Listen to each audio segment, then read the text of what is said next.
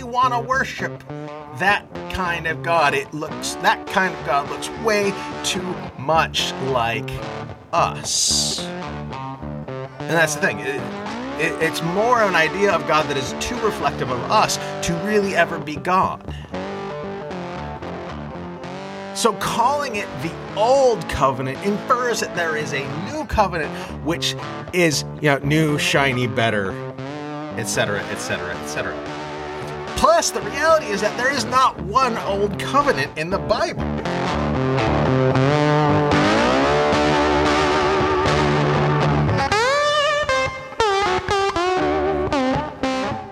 Hello, and welcome to In Sure and Certain Hope, a podcast about faith, the church, and other things. I'm Father Jed, the rector of the Church of the Redeemer in Kenmore, Washington, and your host.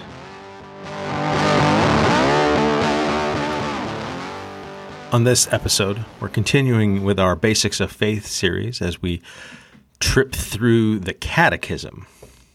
And we continue with the entry, the Old Covenant. Question What is meant by a covenant with God? A covenant is a relationship initiated by God to which a body of people responds in faith. Question What is the Old Covenant? Answer The Old Covenant is the one given by God to the Hebrew people. Question What did God promise them? Answer God promised that they would be his people to bring all the nations of the world to him. Question What response did God require from the chosen people?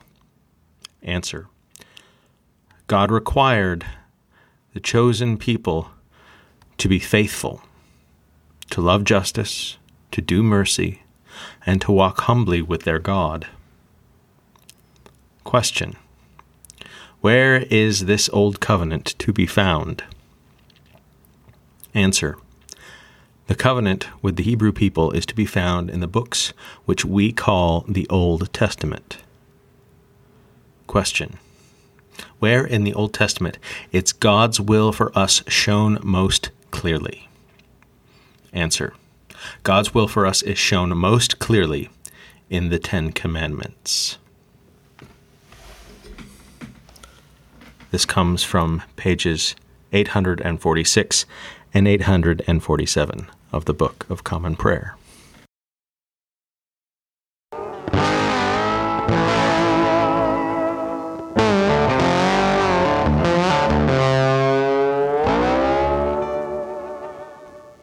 So I'm not always going to start by quibbling with the title of all of these entries into the catechism even though I have with each one so far, with human nature, with God the Father, which is lost to history, unfortunately.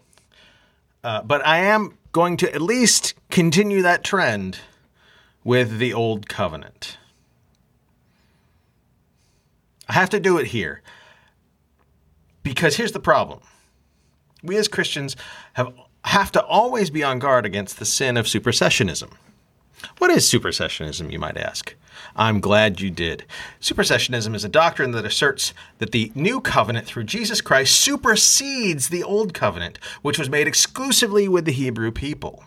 It holds that Christians have replaced Israel as the righteous of God, and the, uh, the covenant that Moses made, the covenant that Noah made, the covenant that Abraham made, all of that covenant is null and void and completely written over by the covenant made in Jesus Christ. You can see strands of this theology in the letters of St. Paul and in lots of other places in Christian theology up into the Middle Ages and indeed even even in some places into the 19th century and even 20th century, in fact. You can see it today also in the way that uh, a certain kind of thinking called premillennial dispensationalism, the kind of thinking that much of American evangelical, non denominational, fundamentalist, white nationalist Christianity organizes itself, it does so around this sort of supersessionist idea. The reality of why those sorts of, ch- of so called Christians support Israel the way they do is they because they believe once their covenant once they try to fulfill their covenant, God's going to supersede it with the Christian one. They're going to get punished, the Hebrew people, Israel, and Christians are going to, the right kind of Christians, mind you, are going to get rewarded. So here's the problem even if you're not a premillennial dispensationalist, here's the problem with supersessionism. What does this say about God? Do we want to worship the kind of God that treats people and nations like a hot potato? Holds on to them while they're useful, but once they're no longer useful, drops them into the garbage, essentially. What's to keep God from doing the same thing to us? When we have either ceased to be useful or have violated the covenant enough, our, our new covenant enough times, as we so often do, when we fall into sin and have to repent again and again and again. It's not like Christianity comports itself in a particularly righteous manner. So, what's to keep God, the God, if God is a supersessionist God who who just sort of changes changes out the people of the covenant as one changes out the wash. What's to keep this kind of God from moving on from us, from Christianity as well? Why would we want to worship that kind of God? It looks that kind of God looks way too much like us. And that's the thing. It, it's more of an idea of God that is too reflective of us to really ever be God. So, calling it the old covenant infers that there is a new covenant which is, you know, new, shiny, better, etc., etc., etc. Plus, the reality is that there is not one old covenant in the Bible. God makes a series of covenants throughout the Bible. God makes a covenant in Eden with with with humanity in the first story of creation. God makes a covenant with Noah in Genesis. God makes a covenant with Abraham in Genesis. God makes a covenant with Moses and the Hebrew people. And with and with the priests who serve under Moses. God also makes a covenant with David and his family. And the gospel makes clear that that covenant is a, an important part of the work of Jesus and a direct knock on from the Hebrew scriptures to the gospels themselves. And so, if Jesus is David's son and is fulfilling that Davidic covenant, that covenant cannot be superseded because it's the same covenant. So, calling this the Old Covenant is problematic in a lot of ways. And I really prefer, I would really wish if they called it either the Mosaic Covenant um, or, or the First Covenant or something like that rather than the old covenant, which infers from it this supersessionist idea that there is an old covenant that gets thrown in the bin once you get the new one. Just like you have your old car and then you get rid of it once you get your new one. We're, God doesn't trade in covenants for better ones. God's covenants stick. I mean, look at all of these covenants. The, the, the covenant in Eden is a covenant that we are co creators with God in this creation that God has made. That, that's still in effect. The covenant with Noah is the covenant that God will not have any more do overs, no, will never again flood the earth the covenant with Abraham. I will make you as numerous as stars. This is the covenant. This is this is the best example of a covenant in some ways because this is the covenant where Abraham where God has Abraham chop a whole bunch of animals in half. And he places one half on one side of a walkway and the other half on the other and you line them up. And then Abraham walks through the middle and then a torch and a smoking censer walk through the middle, and that represents God. And what God is saying is that may I become like these animals that have been chopped in half if I break, if I ever break this covenant with you. May I be broken apart, chopped in half, cease to be if I break this covenant with you. So here's the thing. It, this is this is what a covenant is. A covenant is an agreement between peoples of unequal power. Abraham has no way of enforcing that covenant. But God makes that promise anyway and the and Abraham relies on God, trusts that God will keep that word that God has made in that covenant. Trust the promises of God. That's what's reckoned to Abraham as faith. Is the trustworthiness of the relationship that both sides will keep their word. Obviously, one has an easier time of that than the other. You know, Abraham gets a little wiggly a couple points. But that's the covenant that Abraham makes. The, the, the covenant that Moses makes is the covenant that we think of you know the covenant that has as part of it at as the as that um, as catechism says at the heart of it is the Ten Commandments, but is actually 618 mitzvahs. Uh, that's the the traditional covenant that we think of, the law, the Torah. That's the covenant that Moses makes, and and and the priests make their covenant as a part of that greater covenant, and the Davidic covenant is then a knock on of that Mosaic covenant. And so, for our purposes, I'm either going to refer to it as the first covenant or the Mosaic covenant as we go through these promises and these questions and answers, excuse me, for the rest of the podcast. It's the Mosaic covenant, the covenant made with Moses, the, the Torah the law that that we're really talking about in when we're talking about what the prayer book calls the old covenant. Uh, because it is the most fulsome. It is in it are contained in many ways the Edenic, the the Noachic, the priestly, and the Davidic covenants. They're all a part of one big overarching relationship of God in, in, in, the, in the covenant of Eden with all of humanity, in Moses with all of humanity, in Abraham with all of Abraham's offspring, which is not just the Hebrew people, keep in mind. Abraham makes that promise before Isaac is born and before Ishmael is born. And so the promise that God makes to Abraham, the covenant that God makes to Abraham, is equally applicable to all of Abraham's offspring. But particularly the, the covenant that God makes with the Hebrew people through Moses, Moses acting as the Hebrew people's spokesperson. We have to think about that covenant in the shape and form of the Abrahamic covenant, though, right?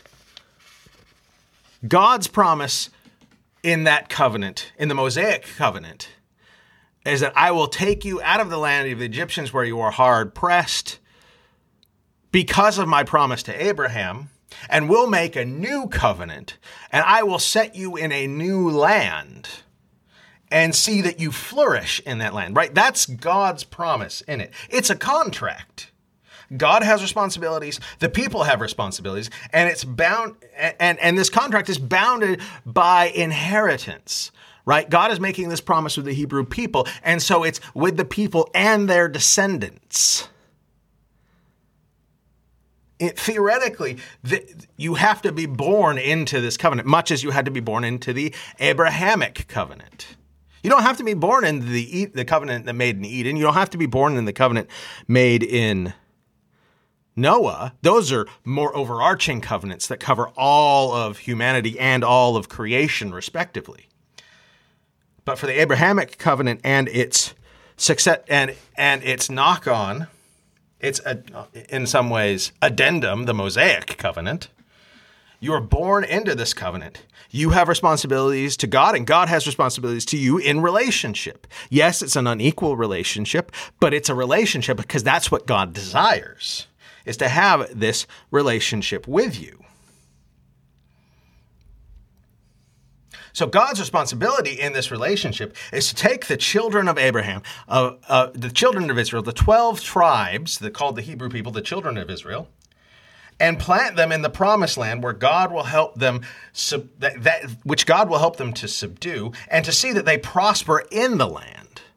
Right? And, and the, the reference through Deuteronomy and Numbers uh, is to the land of milk and honey. Right? It's a land that that is low to no work food right? It's going to be e- easy, easy to be fed, easy to get your needs met in this land. That's the promise. That's what milk and honey means. Not literally, there are lots of bees and lots of cows. Um, but you know, milk is low work food. Make sure the cows have food. They give you high density, high nutrition um, food in return. Bees, make sure there are flowers, and then you can take honey out of them.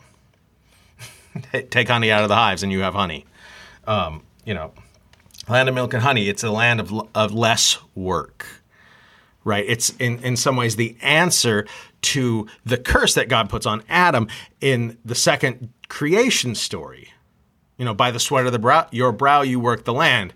And now, when God makes a covenant with the Hebrew people, he says, I'm going to give you this land which is not so much work, which is not so much effort for you and your children and your children's children into perpetuity to, to live in as long, and here's the kicker in this contract.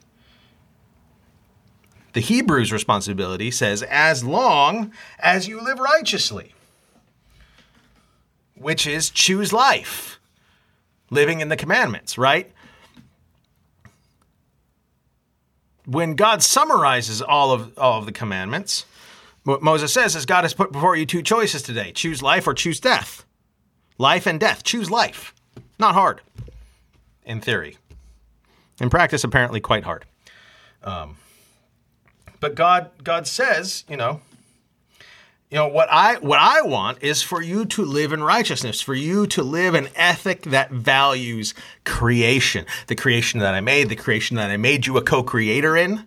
Value that life and live in a way that fosters life. And that's what all 618 mitzvahs of Torah point to is an ethic of life. That's what all 10 commandments are to point to is this ethic of life and relationship with God.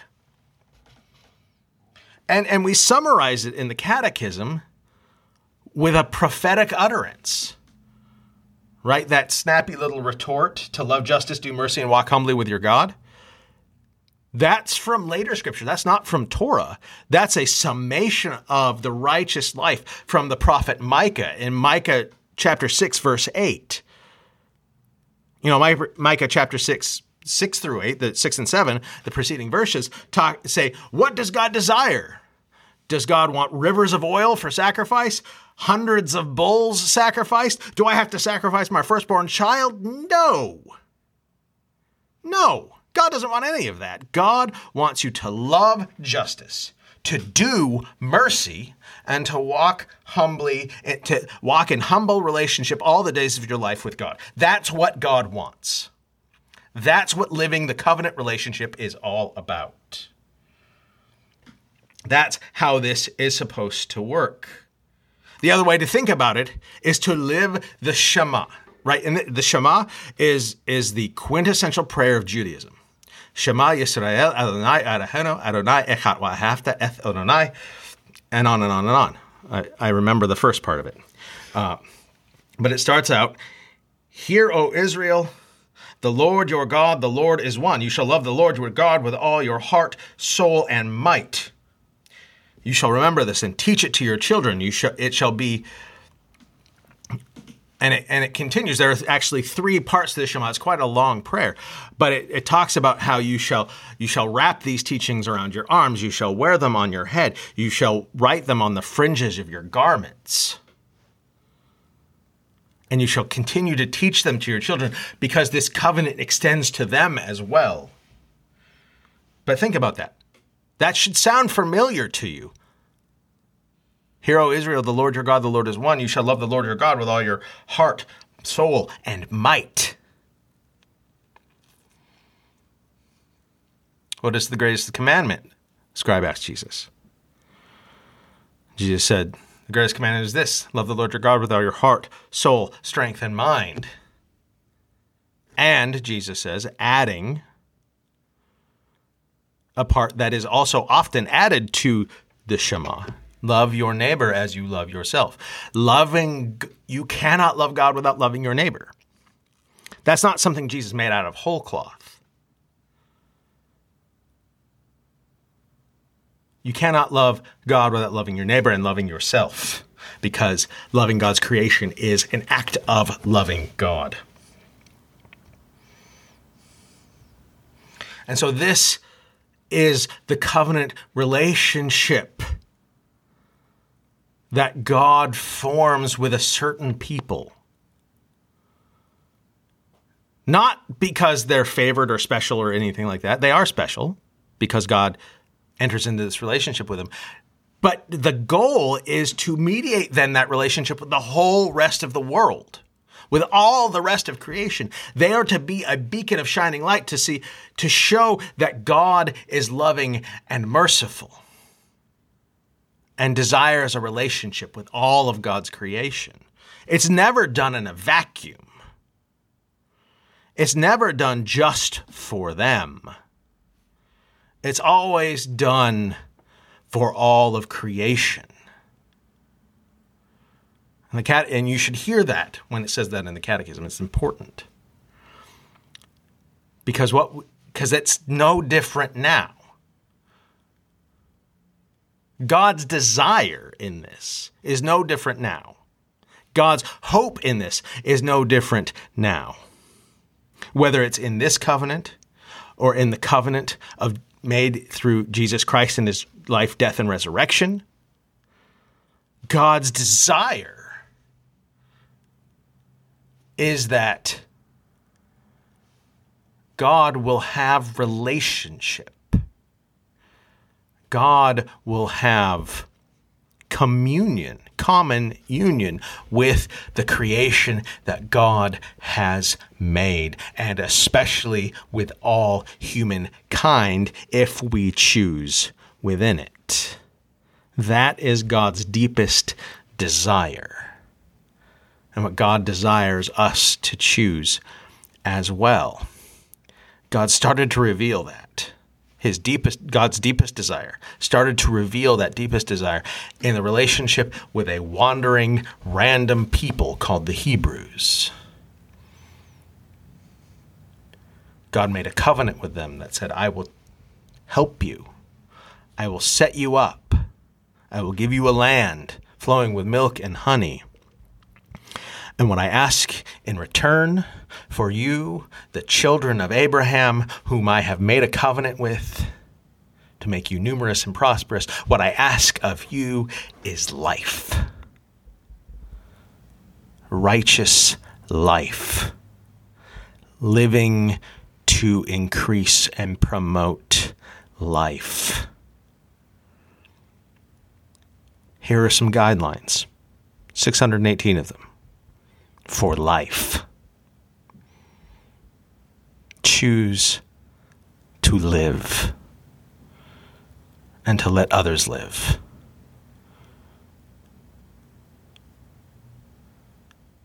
And the way we see that, the Catechism tells us, most played out is in the Ten Commandments. And we hear that and say, What? But that's a topic for another podcast.